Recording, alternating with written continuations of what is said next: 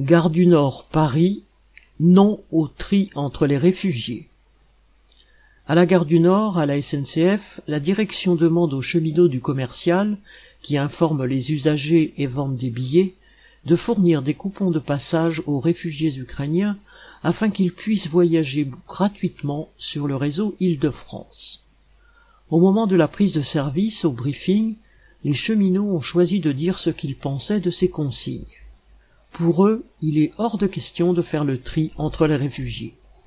Ceux qui fuient les guerres ou la misère ont tous le droit au même accueil. Les agents de la gare, à l'image de toute la classe ouvrière, viennent de la terre entière, et cela leur semblait une évidence. Ils ont décidé ensemble de donner des coupons de passage à chaque réfugié qui le demandera, d'où qu'il vienne. Correspondant Hello.